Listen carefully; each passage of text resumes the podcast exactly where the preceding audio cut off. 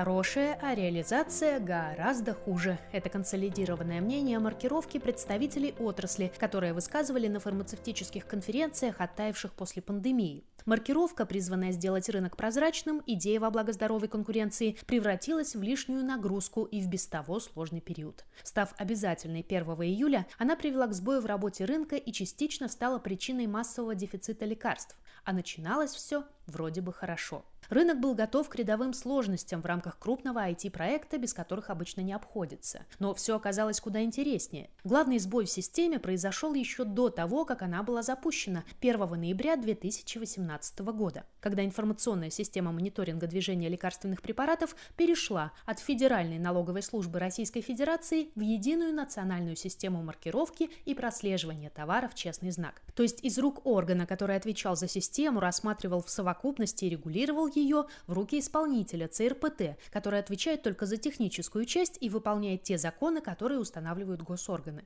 По сути, единого лица, которое бы несло ответственность за происходящее, не стало. Второй сбой произошел, когда у криптохвоста появилась цена. Директор по развитию НПК «Катрен», руководитель проекта «Аптека.ру» Анатолий Тенцер назвал этот период играми в монетизацию. К сожалению, прежде чем делить шкуру медведя, вот медведя убивают сначала. Если медведя сначала не убить, а э, начать его делить шкуру, то получится как в маркировке.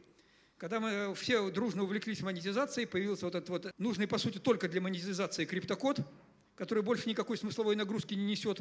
Полтора года мы последних перед внедрением, вместо того, чтобы заниматься системой, занимались э, разбирательствами, сколько байтов надо запихнуть в этот криптокод, чтобы он хоть как-то читался. И отказаться от него было нельзя. Ну и мотивация, разумеется, у оператора стала совершенно другая. Ему стала нужна не работающая система, ему нужна, стала нужна какая-то система, поскольку инвестиции надо отбивать.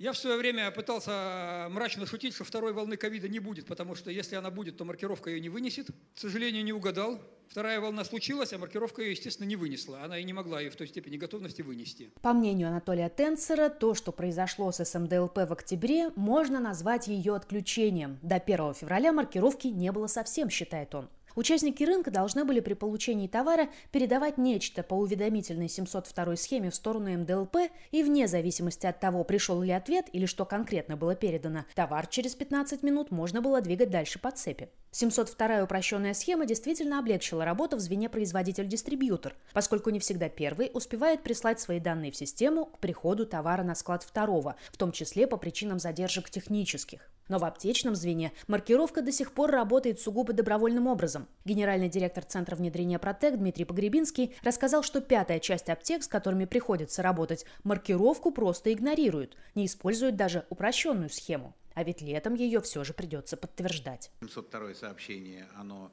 действительно есть и работает, и действительно упростила во многом работу, и напряжение снялось.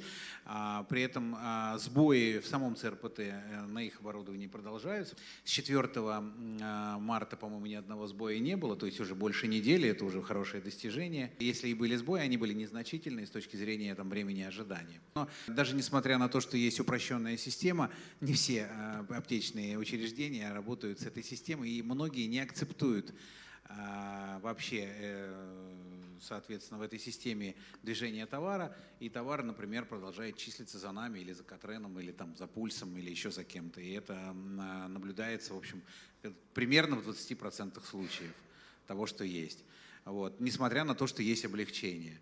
Вот, меня, с другой стороны, немножко пугает э, дальнейшие инициативы по маркировке, а, связанные с БАДами, там, с, другими продукцией, с другой продукцией, которую продают аптечные учреждения, например, там, вода или там, а, детское питание. Вот. Э, по той информации, которая на сегодняшний день есть, это будет в каком-то другом контуре. И а, если сейчас аптекам тяжело многим работать в этой системе, а 20% это пятая часть, то что будет дальше, когда это будет в нескольких системах? Как ЦРПТ потом ответил фармвестнику, порядок маркировки БАД будет определен в ходе пилотного проекта с участием госорганов и бизнес-сообщества. Он стартует в ближайшее время. Компаниям, утверждает оператор маркировки, в любом случае будет предложен наиболее оптимальный и комфортный способ интеграции и резюмирует, если изменения и будут, то незначительные. Еще один вопрос, на который ответа нет и, судя по всему, в ближайший год не будет, получат ли производители данные о передвижении их лекарств, как было некогда обещано. Пока очевидно, что информации в системе, если и накопилось, то совсем немного, преимущественно о передвижении товара до дистрибьюторского звена. Но даже небольшого количества достоверной информации по аптекам пока, скорее всего, нет. Вероятно, она появится летом.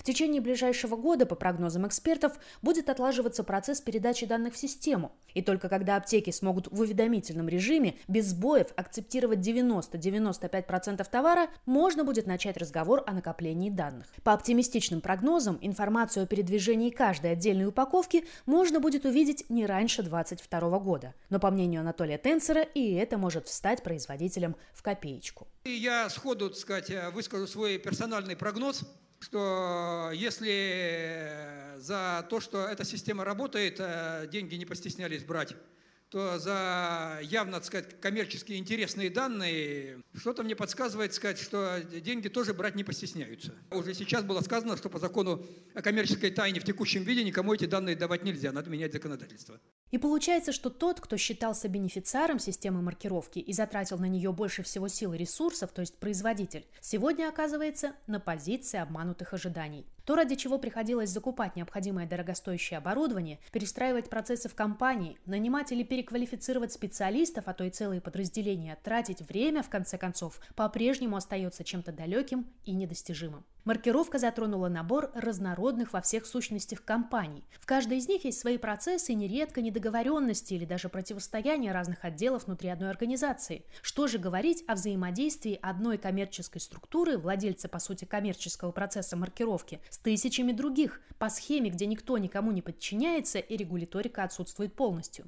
Другая проблема, по мнению директора по развитию компании «Пульс» Сергея Еськина, в правдивости оценки текущего положения дел.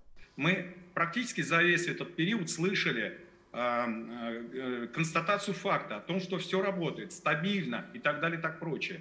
Но если бы мы опустились в народ до неделимой частицы, до конкретной аптечной организации, то мы увидели бы совсем другую картинку. Еще одна проблема – это слушать и слышать. Зачастую мы слушали и слышали только то, что нам было удобно. То, что говорилось снизу, в лучшем случае воспринималось как сопротивление. И возникает еще одна проблема – это постоянный поиск виновных. На самом деле, если мы хотим, чтобы это все заработало, заработало то, как это было задумано изначально, идея сама по себе прекрасная, то нужно к этому подготовиться. Если посмотреть на итоги прошедшего года, наверное, стоит отметить, э, в том числе и э, ту статистику, которая не прозвучала а какое количество населения не получило своевременно или пострадало в получении нужного количества медикаментов, которые были на складах у производителей, у дистрибуторов и в аптеках в том числе. И как оно пострадало. Вот этой статистики, к сожалению, мы с вами не увидим. И перед тем, как повторять эту историю, наверное, стоит задуматься, Всероссийский союз пациентов в своем письме президенту в конце прошлого года связывал исчезновение с рынка 42 МНН, в том числе с маркировкой. У России свой собственный неповторимый путь. Мы не учимся на чужих ошибках, ходим в гору и не боимся трудностей. Видно, широкая русская душа привыкла преодолевать, чтобы становиться сильнее и опытнее. Но рациональности, похоже, еще учиться и учиться.